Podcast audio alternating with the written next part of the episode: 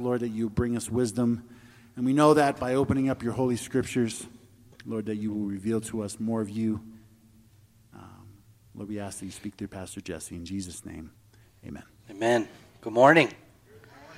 We'll give Brad a hand for leading us in worship and appreciate it. So, obviously, this is kind of a, a, unique experience. This has been just a series of firsts for not only you, but also obviously for us as a leadership. Uh, we have, I, I think, to, by God's grace, if we could just celebrate the reality of a few different things. Number one, um, there, we're here, which is great that, that several of you have been able to come out. The first service was a success, and um, but before that, we successfully launched like really, really quickly to online services and started to reach literally hundreds. And on Easter, uh, well over a thousand people, maybe even two thousand people on Easter, which is literally our largest Easter gathering that we have ever had. Um, and and really, our, our reach has has broadened. And uh, in fact, before I came up here, I just checked our YouTube feed real quickly. I know many of you are meeting in your home. Uh, and we're thankful for you still listening in and tuning in online for those of you who are not comfortable being here yet or uh, those that are susceptible. Many people did contact me before the service just to let me know they weren't ready to come back yet, and that's totally okay. And uh, we're thankful for all of you here uh, being willing to kind of distance yourself out and sit probably not in your normal spot. Um, which I know is awkward for some of you, but some of you got your seat, I see, which is success, another victory. Um, but uh, we're thankful for for you, and it, it, has been a process. We just want to say to those that are online who not only uh, are listening now, but listen later. I, I, like I was trying to say beforehand, I got a message in the first service. There's somebody who checks us out uh, and watches our services every single week in New Jersey. Uh, another individual watches us every week in New York. Um, and I just want to say a couple things. Uh, first of all, uh, we're we are blessed, thankful that you're here, but I want to speak into a couple things before we get going in the text. And I'm going to be mindful, obviously, of time because uh, there are some kids in the service. And um, last night, for instance, uh, I was tucking in uh, Jolie, my daughter. Uh, she's five years old, and uh, I said to her, uh, well, she, she, said to me, she said, Dad, we're going to church tomorrow. And I said, Yeah. And she said, And I get to go to children's church, yeah? And I said, No, not yet. And she said, Well, next week? And I said, Mom, probably not next week. And I, I said to her, but you, you'll get to be there and, you, and you'll get to sit and you'll get to watch daddy preach live. And, and she said, yeah, but when I watch you live, uh, it feels so long. so, good news is she, she likes children's church. Bad news is I talk too long. So, um, we are trying to shorten those things up. We've, we've done some things to try uh, to make the building as safe as possible. Obviously, we clean uh, during service, between both services, after both services, uh, and doing all the protocols. And just so you know, um, and those who are watching, uh, we recognize that, that, that, you're not comfortable being here if you're watching online, and that's okay. We, we don't, we don't want to like look down on you for that. In fact, I know some of you need to be at home for several different reasons, and we love you. You're still gathering with your family, and you're still part of our family at church, and we're thankful for you, and we're thankful for all of you being mindful uh, to keep each other safe in this season. And so we want to continue uh, to, to maintain that and to just be mindful of where we're all at. Um, and then this Sunday is Pentecost Sunday. And so before we launched, uh, there were a bunch of churches in California that said, We're going to meet together on the 31st. We don't care what the governor says. Our leadership wasn't necessarily comfortable with that. We wanted to make sure that we were uh, being mindful of our government and submissive to our government where necessary, uh, that we were not being seen as uh, against society or against the health of society. And obviously, all of us have different opinions on what is happening, what we should and shouldn't be doing. Um, but we knew that we could gather safely once the CDC, uh, Gavin Newsom, the County of Nevada, the public health, we even contacted to make sure that the chief of police knew what we were doing here in our community, and green lights all all ready to go.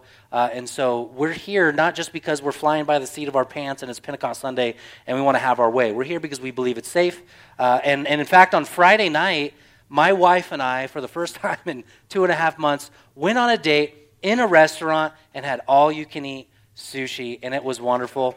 And uh, it felt totally normal and uh, yay for dead fish. And um, and it was it was rad. And and it felt totally normal. There was well over 50 people in the restaurant. It was great. And so I kind of figured after that experience, you know, realizing, hey, if I can safely uh, eat raw, raw fish during COVID 19 and be putting things in my mouth, we can probably safely come together and worship our Savior. So uh, we're here, and obviously in the coming weeks, things will change. We're, um, I didn't mention this in the first service, but it is good for us to know. We're on a 21 day trial period, basically, in the state of California. They basically have said, do this for 21 days, we'll revisit. Hopefully, restrictions will loosen. But at the same time, uh, we can't live in, in just, you know, wishful thinking. We can pray and have faith. Uh, but if something were for us to have to change what we do, our leadership is ready to change whatever we need to do. And we would ask you to do the same and to be gracious in that regard. And then Pentecost Sunday, which is what we're celebrating today, uh, is the day in which, after our Savior, Jesus, who was God, came and lived amongst us, lived 33 years, and when he died, he said, Listen, uh, to all those who were his disciples, all those that he was teaching, all those that called Jesus their teacher, he said, I want you to go and I want you to wait in Jerusalem and I want you to wait for the Helper, which is the Holy Spirit. He's going to come to you and he's going to empower you to live through trial and tribulation that you would preach the gospel in boldness. And so I think it's fitting that on this Sunday we celebrate the day in which Jesus came and gave his Holy Spirit to the church. And what's really amazing about that day, if you remember historically what happened when the Holy Spirit came upon the church, uh, every every tribe, every nationality, every race heard the gospel for the first time in their own language. So in that text, it actually says that they heard each other in their own tongues. And that doesn't mean that they were speaking some weird angelic language. It means, it literally means that the Ethiopians heard the Hebrews, the Hebrews heard the Ethiopians, who heard the Egyptians, who heard the Africans, and they all understood each other. And the reason I think that that's so important uh, in line of, of what we're dealing with right now as a nation uh, with what happened with George Floyd, and obviously there's a conversation that has arisen and is continually going to be talked about in regards to racial reconciliation and all of that. Uh, and, and I'm not an expert in those things, so I'm not going to, you know, I'm not a police officer. I don't know what it's like to be a police officer. I pray for our police officers, obviously. Uh, what the video in that regard, it's very, very disturbing, obviously. But the good news is, is that on Pentecost, basically what Jesus declared when every person heard the, the message for the first time, and it's bit, this is the way throughout the entire Bible. Every race, every nation, every tongue, every tribe, every person that is alive has been made in the image of God. You're an image bearer of God. And He desires for every tribe, every tongue, and every race to be saved. Amen? And that's what we celebrate on Pentecost that we've been given power to not only get through this tribulation that we're in, because, man, our nation is crazy right now. We are in a historical moment that will change history forever. And historic moments need historic responses, which means we need to respond historically, not with anger and frustration. We definitely don't need to be going down to Reno and pillaging you know, the, local, the local stores. We need to be declaring that God loves mankind and people. And here's what I honestly believe, and I know not everyone believes this, but I honestly believe that one of the reasons that our nation struggles the way that it does, not only in, in, the racial side of things, but also when you watch videos of what's happening in the cities with the pillaging and all of that, really, I think it comes down to the reality that for, for uh, generations now, we have been teaching that humanity is not made in the image of God, but rather is happenstance and that you came through evolu- evolution or some other means. When you teach those kind of things, it shows that humanity really doesn't have value. But when we recognize that humanity was created in the image of God, that you and I bear the image of the most holy God on high, who is beautiful and perfect in every way, and that we were made in that image, you were made in that image, George Floyd was made in that image. When we recognize that, then we have no other choice but to treat our fellow man with great love and adoration, yeah?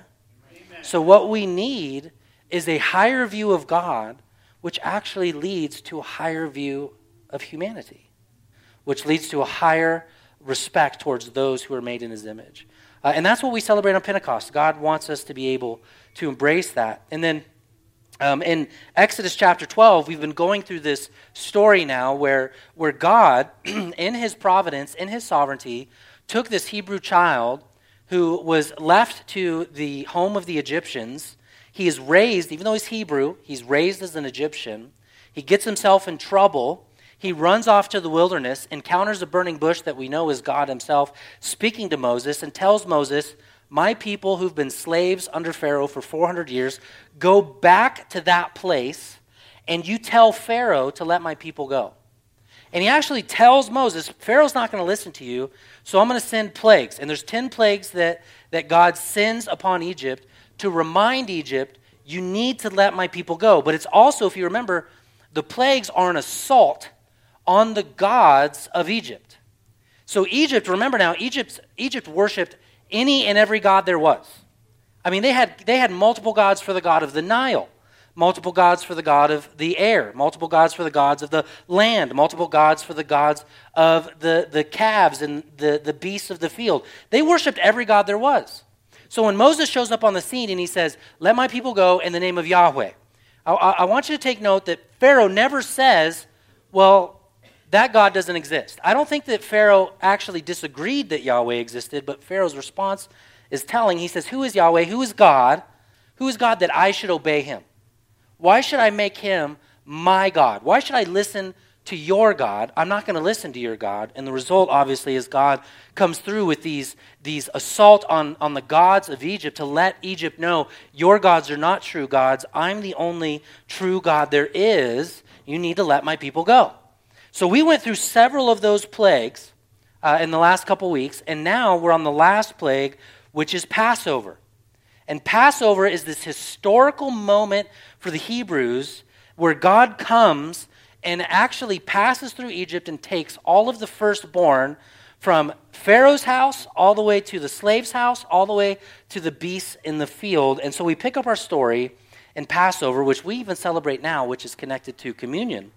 And so, if you would, I just want to read the first section of chapter 12 as a base. I want to encourage you this morning to stand with me because we honor God's word if, you, if you're able to, as we read these few verses for context and we talk about the message here this morning. verse 12, I'm sorry, chapter 12, verse 1. The Lord said to Moses and Aaron in the land of Egypt, This month shall be for you the beginning of months. God's instituting a new calendar. In fact, Passover is the way in which Israel starts their calendar. This is the start of a new year, a new beginning. It shall be the first month of the year for you. Tell all the congregation of Israel that on the tenth day of the month Every man will take a lamb according to their father's house, a lamb for a household. And, and if the household is too small for a lamb, then he and his nearest neighbor shall take according to the number of persons, according to what he or each can eat, you shall make you make your count for the lamb. Verse 5. Your lamb shall be without blemish, a male, a year old. You may take it from the sheep or the goats, and you shall keep it until the 14th day of this month when the whole assembly of the congregation of Israel shall kill their lambs at twilight, then they shall take some of the blood, put it on the doorposts and of the lintel of the house in which they shall eat it, and they shall eat the flesh that night, roasted on the fire with unleavened bread and bitter herbs. They shall eat it. Do not eat any of it raw or boiled in water, but roasted its head with its legs and its inner parts. You shall let none of it remain until morning, Anything that remains until the morning you shall burn.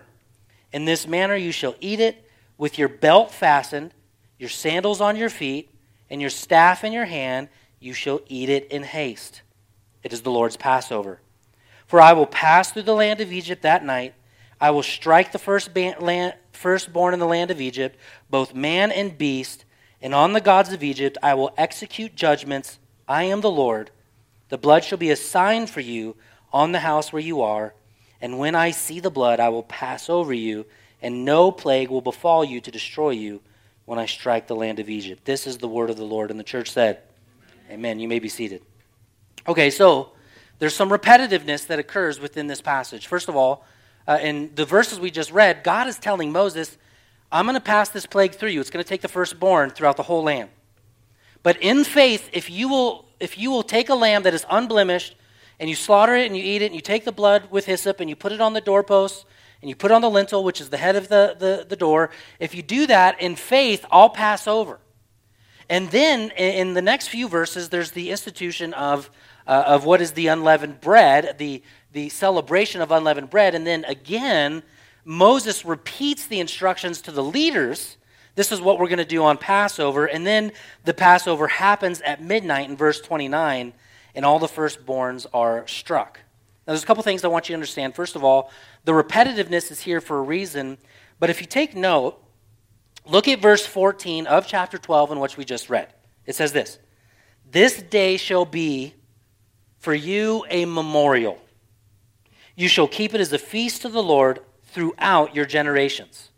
What, what God is literally saying is, I'm instituting something that will help you remember, okay? Uh, and, and actually, if you go back to Exodus chapter 10, God said this earlier. He said in chapter 10, Tell of these signs, tell of these plagues, of what is happening in Egypt, tell them in the hearing of your son and your grandson, that you would remember, teach them to the next generation. That's what he's saying. It's, it's again an instruction that occurs throughout the entire Bible for us to remember. You see, stories, stories and certain situations leave an impact and an imprint in our lives.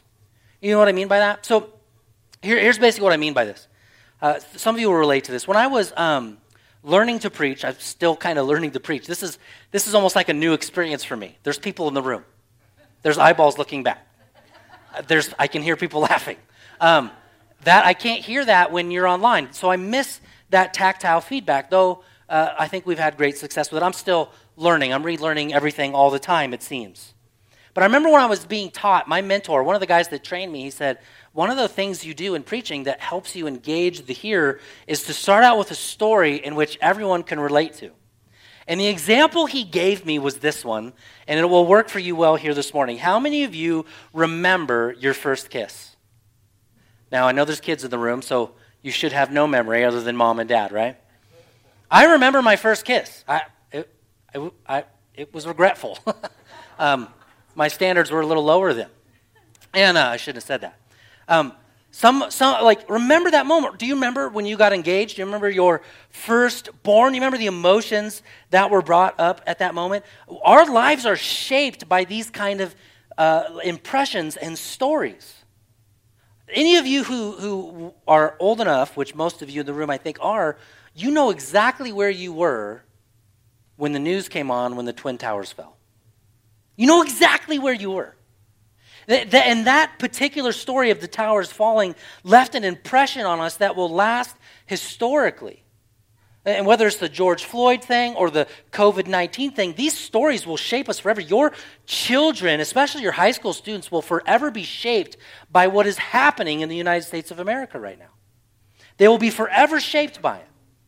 And likewise, the Hebrews were forever shaped by this instance that God would have grace to pass through every home and not take the first child. Time and time again, Scripture tells us to remember, whether it's in Nehemiah chapter 4, verse 14, or whether it's in the New Testament in, in 2 Timothy 2 8 or Luke 12 22. When Jesus literally instituted communion, he said, Do this in remembrance of me. Do it to remember. We need to be reminded.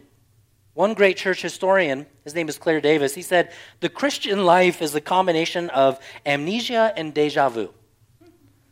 We have this ability to forget and then to seem like, oh, I've heard that before. He goes on to say, I know I have forgotten this before. And it's true. I mean, it's true. It's true for me. If I go back and think, have I ever, sometimes I'll go back in my notes, or sometimes, very rarely will I do this, because I hate listening to myself. But I'll go back and listen to some old sermons and I'll be like, wow, where did I come up with that? Where did I get that line? And, and sometimes I'll listen to myself and go, turn it off, turn it off, turn it off. And hopefully you're not feeling that way right now uh, at home. But God institutes this, and there's some things He wants us to remember. So the title of the message this morning is basically this Remember the Passover. And there's some key components within the Passover this, this celebration that occurs that points us to Jesus that we need to be reminded of. And here's the first reminder you have to remind yourself, and you have to be reminded that you and I need a substitute. This is what theologians call substitutionary atonement. And basically, what it means, in order for us to be saved, we have to recognize that we need someone else to save us. We need a substitute. So let's be really clear on something here in regards to what happened on the Passover and the taking uh, of the children. In every single house, there was death. That's what it tells us. Every single house in Egypt, every single house in Goshen, there was death. And either, either the household's judgment from God came upon the firstborn child or it went upon the lamb. And if we allow the judgment to go on the lamb, we won't experience the judgment within our own house, or that is to say, we won't experience the judgment within our own hearts upon ourselves. You see, there was nothing special, and God's clear about this, especially in Deuteronomy, where He says, I loved you not because you're the greatest of people, I loved you because I loved you. I set my affection upon you because I love you. And so the reality is, is that the Hebrews were no better than the Egyptians. That, that, that, that even inside this room, those of you who are Christians, you have to recognize that you, apart from Jesus Christ, are not any more special, not any less sinful, not any less depraved than those who are looting the stores in the streets. This part of the Christian message is very hard for people to actually take in because most of us like to think that we're good people and we do a good job. But the reality, though, is that the Egyptians worshiped every god except for the one God.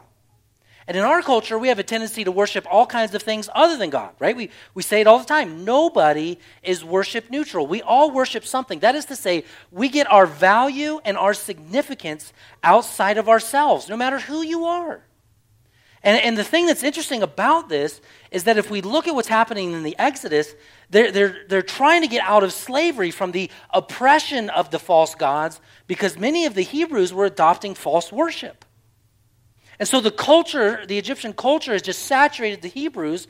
And now God wants to take them out of Egypt and he wants to place them into a new land and into a new place. But let's be clear, he's moving the, the Hebrews from slavery to slavery, from, from bondage to bondage. One kind of bondage is, is that of, of sin, and the other is that unto God, where we understand that in God is our only true freedom. Again, we've said this many times before. You, no one's worship neutral. All of us give our lives to something. And the, the difference is if you give yourself to God, you become more human. If you give yourselves to false gods, you become less human. And then the value and the dignity of humanity goes down. And then the, the depression and anxiety in your heart start to increase. We need a substitute. And that substitute has to be other than us. So again, what does God say? He says, You're going to take a lamb, and what does the lamb have to be? Perfect. So they go find a perfect lamb. The perfect lamb has to actually live with them for a period of days. Now, if you're caring for a lamb that you're going to sacrifice for the forgiveness of your sins, how are you going to take care of that lamb? Uh, John and uh, John Amon, who used to be our youth pastor, and Ben Lynn. So John's in Michigan now. Ben Lynn is in Floriston. Both of them uh, separately from, from apart from each other. Both of them recently purchased uh, pigs. So I don't know if you've seen this or not. So they're caring for these pigs because their game plan is to kill them. Right? I, I'm pretty sure that was a response to there's going to be a shortage of meat, and so they went out and they bought pigs. I'm not entirely sure. Or or or they, they just want to have fresh bacon. I have no idea. But I don't have you ever hung out with pigs? Pigs are smart. They're not dumb.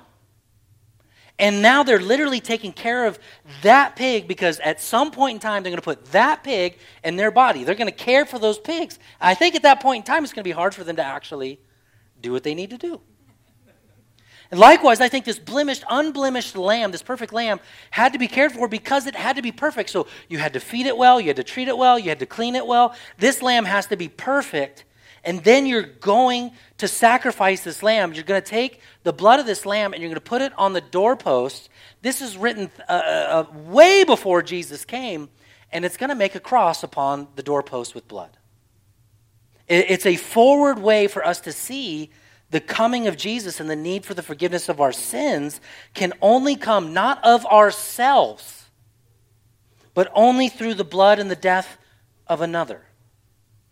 And that another has to be perfect. In order for us to have eternal life, blood is the sign of life. Without blood, you can't live. That's the significance of blood. And God, who is holy and perfect, he demands holiness and perfection for someone to be in his presence. So, how does one who is not holy and perfect get into the presence of God? They have to be covered by the perfect blood of the Lamb that is Jesus Christ.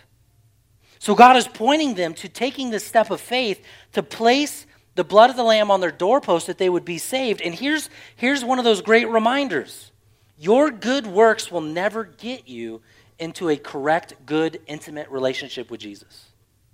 In fact, Isaiah 64 says it like this, verse 6 We've all become like one who is unclean, and all our righteous deeds are like a polluted garment, and our iniquities take us away like the wind. Now, you can look up on your own time the original language of polluted garment.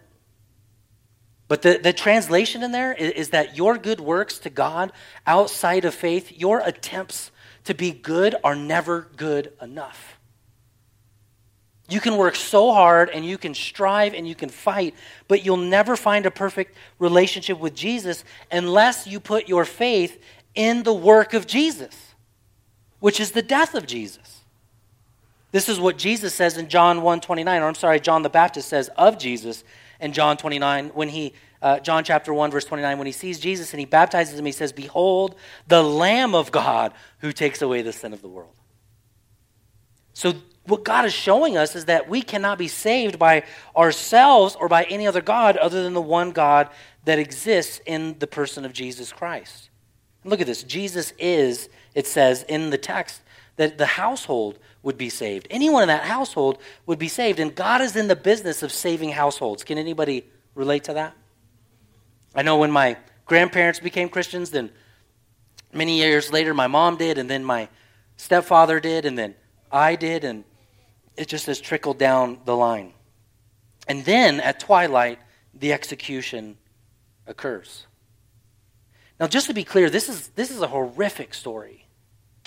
I mean, it, it, is, it is hard for us to read, especially in light of, of understanding how loving and kind God is, that, that God would allow such a, a horrible, horrendous thing to happen. But let's remember the context. Do you remember that, that, that for 400 years, the Hebrews have been slaves to Egypt? And at a certain point in time, the population starts to get out of control. So, what Pharaoh does in order to, to stop the, the populace from growing is he actually mandates, he puts a government mandate, and it's actually bigger than a government mandate. It's actually a mandate from a god. The Pharaoh was seen as a deity, he, he himself was a god. So Pharaoh makes a governmental, kind of uh, legislative, but also a, historical deity kind of moment. He stands up in front of all of his people, or he puts out an edict, edict amongst his rulers and says, Anytime you see a firstborn male. Anytime you see a male being born among the Hebrews, you're to take them and sacrifice those children to the gods of the Nile.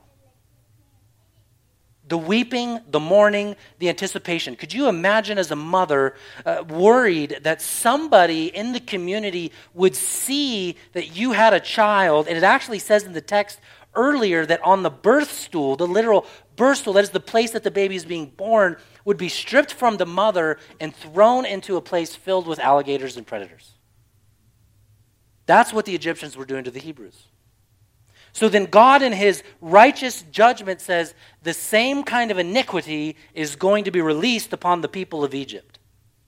The same kind of sin that you created, that you did, that you implemented will be placed upon you, unless Unless you hear about the blood on the side of the doors and in faith you put that on that door, then and only then in faith will you be saved. As Hebrews 11 28 says of Moses, by faith he kept the Passover and sprinkled the blood so that the destroyer of the firstborn may not touch them. Which is another huge reminder that you're saved by faith.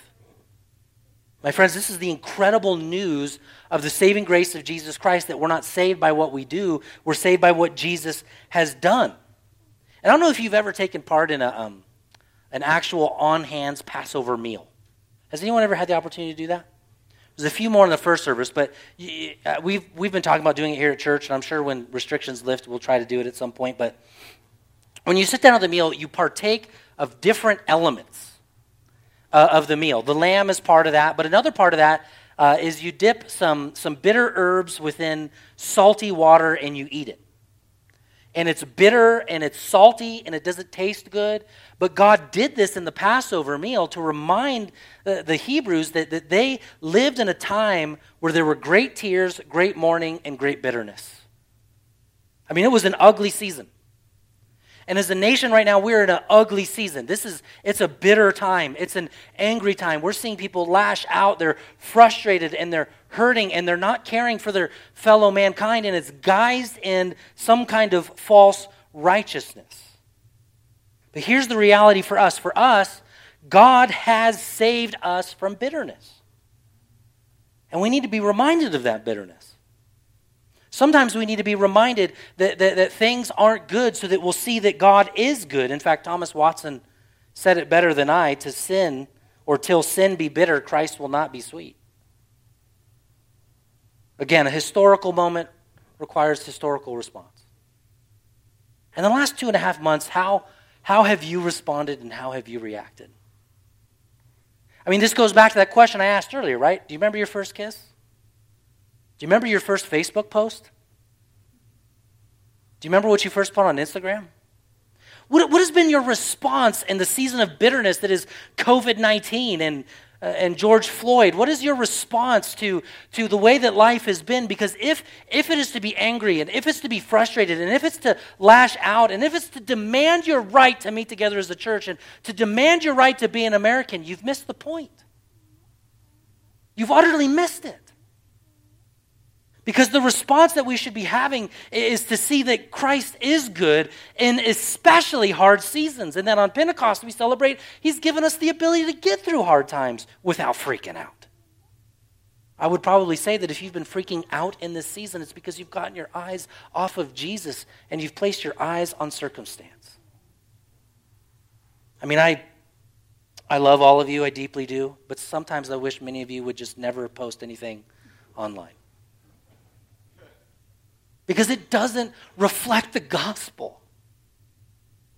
It's as if sometimes we forget the reality that, that when Jesus came, he, he didn't try to demand his right. He didn't demand that people listen. He didn't demand that they, they act a particular way. He didn't, they, he didn't demand that they would overflow Nero, who was one of the worst leaders there ever were.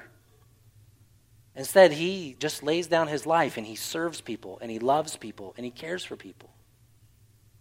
remember years ago, I had someone in the church tell me during the whole Prop 8 voting thing, which was to vote on same sex marriage, and he said somebody posted something on Facebook about, you know, Prop 8, and he was real frustrated, so he just defriended him. And he came into church that day and he said, I'm so, so sick of all of this, and I'm just happy to say I defriended him.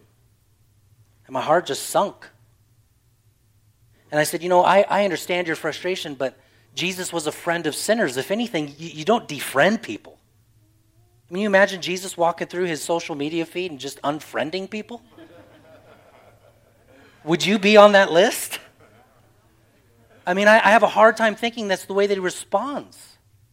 And what I told him, I said, you, you really can't pass judgment on, on someone who, who has a same sex infinity unless you've actually gone down to the tenderloin and you've hung out with some of them. Because I think Jesus would have us wash the sinner's feet. What did he do with Judas? He washed Judas's feet.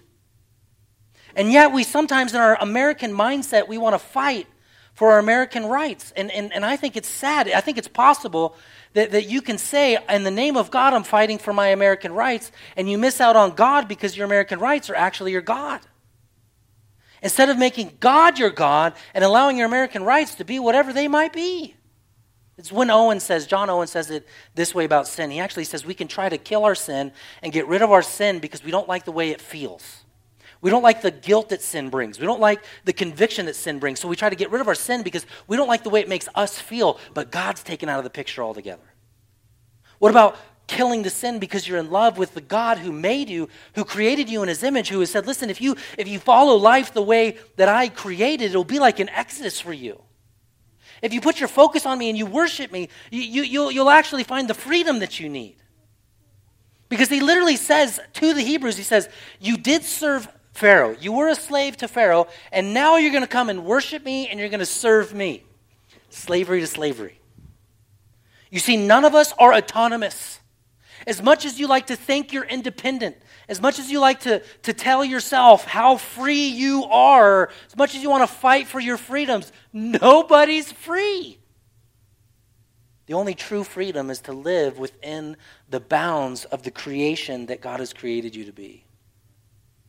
And that's why, for those of us who have fallen in love with the Passover lamb, that is Jesus who passed over our sins, not because we deserve it, but because he is gracious, that he has cleansed the leaven out of us. Because of that, we're in love with him. And because of that, we desire to do life the way that he wants us to do life. In that celebration, later in the text, he institutes this unleavened uh, celebration, lasted well, well into a week's worth of time. The Hebrews knew how to party. Uh, even weddings lasted several days for Hebrews. So, so Hebrews were like, they weren't like, you want 4th of July, you get 4th of July. No, no, no, no. This is like their Independence Day. They get to celebrate it for several days. And one of the things that they would do is they would take unleavened bread. And, and it represents, the unleavened bread represents uh, sin, that it's sinless, basically. And, and there's one place in the Bible says that, that get rid of the leaven because the little leaven leavens the whole lump. Sin can spread like wildfire. That's what you're seeing in the riots. Just takes a few people. More people start to join in, and then it's utter chaos. It's kind of like that. And one of the things they would do in the home for the kids, kind of like we do on Easter with Easter eggs, they would take unleavened bread pieces and they would hide them all over the house. And then the kids would walk into the house and they would have to look for the unleavened bread and take it out of the house. And the reason this is important, it's another great reminder, is that not only were we saved to be saved for something, or from something rather, but also for something. Many theologians believe that that section of Scripture is pointing towards the reality that God has saved us not only from sin, but He's also saved us to be sanctified, which we know literally means that we would grow in our faith. That we would not be content with just staying where we're at, that we actually have a purpose. First Peter actually says this. If you're taking notes, chapter 1, verse 15 says, The one who called you is holy. So likewise, you should be holy. And then in verse 17, he says, You need to act according with fear and trembling and holiness. And this is why he says, Act this way throughout the time, listen very carefully, throughout the time of your exile. Did you hear it? You know what Peter's saying?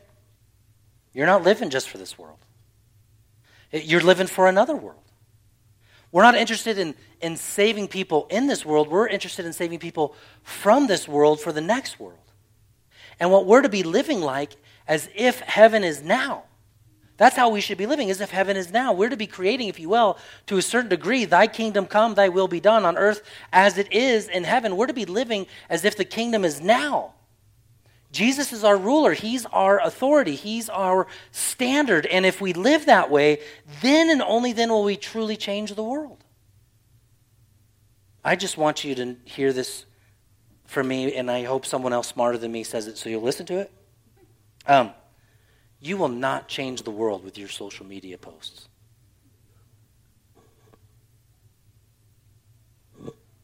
Do I need to say it again? You're not going to change the world with your social media post. Nobody cares. You're not going to change the world with your obscure news post. You're not. You're going to change the world by loving your neighbor. Let me challenge you. Next time you want to post something, don't. Go next door and ask how you can serve your neighbor. Go knock on your neighbor's door and just say, Is there anything I can do for you right now? Can I pray for you? Can I, can I bake you some cookies? Maybe you don't even ask for permission. Maybe just bake cookies. You know, you have a better chance of changing the world by giving your neighbor cookies than you do with your Facebook post? Think about it. Hashtag it. You can post it. Are you with me this morning? No? Okay. Now remember, there's death in every single household. Not one household escapes. There's nothing unique about the Israelites than there are the Hebrews. And likewise, we have a king who wants us to have what he has freedom, not because of our good works. If you notice, there's a point in the text that when they leave, Pharaoh eventually gets to this place, obviously, after his son is murdered, and when they leave, he, he, the, the Egyptians literally start giving the Hebrews a whole bunch of gold, a whole bunch of goods. And as they plundered Egypt, likewise on the cross, Jesus gave us gifts. And he plundered the, the world of its best gifts for us that we would walk in newness. And I want you to see uh, the excitement of what happens here at the end. Look at verse 37. Verse 37 And the people of Israel journeyed from Ramses to Succoth, about 600,000 men on foot. So that's just the dudes. Doesn't include the children and doesn't include the women. So this is, this is a whole lot of people leaving this area. And it says, a mixed multitude also went up with them. You know what that means? It means some of the Egyptians who were watching the Hebrews and some of the Egyptians who used to worship false gods decided to finally make Yahweh their God. And, and it means that some of, this is crazy, some of the Egyptians recognized that they needed to be gracious enough to forgive the perpetrators and then to bring them into the new household of God because they were all forgiven by grace to then enter into a new promised land. I don't know what the next six months to a year to two years are going to look like for us as Americans. But I do what I would ask, I would ask, as we get ready to close, I would ask that you would remember the grace of God and you would extend great grace to every single American citizen. I don't think God's up there saying, Did you wear a mask when you went to the grocery store? But I also don't think He's saying, Why are you wearing a mask? I think God is gracious enough to understand that we're all in different places. Some of us aren't worried about getting the disease, some of us are. Some of us are really concerned about racial reconciliation. Some of us don't necessarily understand the problem. Most of us in Truckee have to understand that we're kind of in a bubble. We are. We don't experience what the Bay Area experiences or what New York experiences or what LA or, or San Diego experiences. It's a different place. And I'm hearing from other pastors who are set, literally saying to me and, and to other pastors that they've never experienced a more diverse group of people that they've needed to minister to ever before. I mean, everyone's all over the board on this thing. And there's all kinds of studies that say all kinds of different things. Some are going to look at what we're doing this morning and say, and say, you know what? You shouldn't be gathering. I've, I've already heard from some, they're frustrated that we're not gathering even more than we are. Why are you putting a restriction on there? Why are you pointing me where to sit? I don't know. I'm doing the best I can. You know what I'm saying? Uh, and so are the grocery stores, and so are uh, the business owners, and so is everybody else. Show the love of God as best you can. When you look at another human being, recognize that they're made in the image of God and that God's purpose and plan for every human being is that they'd be taken away from the slavery of fear and condemnation into the freedom that God has, that we would have a great exodus. My friends, if we come out of this thing and we don't act the way that we're supposed to, I, I do believe that some of this is occurring for the church, that the church has had to be isolated so that the church would realize what the job of the church really is. Yes, this is important. But if you're not bold about sharing your faith outside of these four walls, it's all for naught. The church is not an end to itself. The church is the means in which we become discipled and we grow that we can share with other people. That, like some of those Egyptians, they too can be forgiven and brought into the household of faith under the forgiveness of sins from the blood of Jesus Christ. Let me close with three thoughts. If you're like, man, that's a lot of information. He talked really fast. I don't know what he said. Let me give you three things to remember at the end of the message. Number one, you were saved from the power of sin by the grace of God. Number two, as Israel was in a hurry to leave, be hurried to be holy. That's why God says, put on your belt, have on your sandals, don't put leaven in the bread, because when the time comes, you got to go and you got to go fast. And number three, remember we move from slavery to slavery. Let go of the sin and come under the great service of the greatest king that ever, ever lived and ever will live and ever will be. Let's pray. Lord, thank you for our church family. Thank you for this Pentecost Sunday. Thank you that we have the opportunity, Lord, to be here. I know it's not as full as some people want, and maybe it's not as empty as others want. Even hearing some people saying how blessed they feel to be able to find a seat without any problem or a parking space without any frustration. I'm thankful for those who are here. I'm thankful that they are willing to be here. And Lord, I'm really thankful for those who are also still online.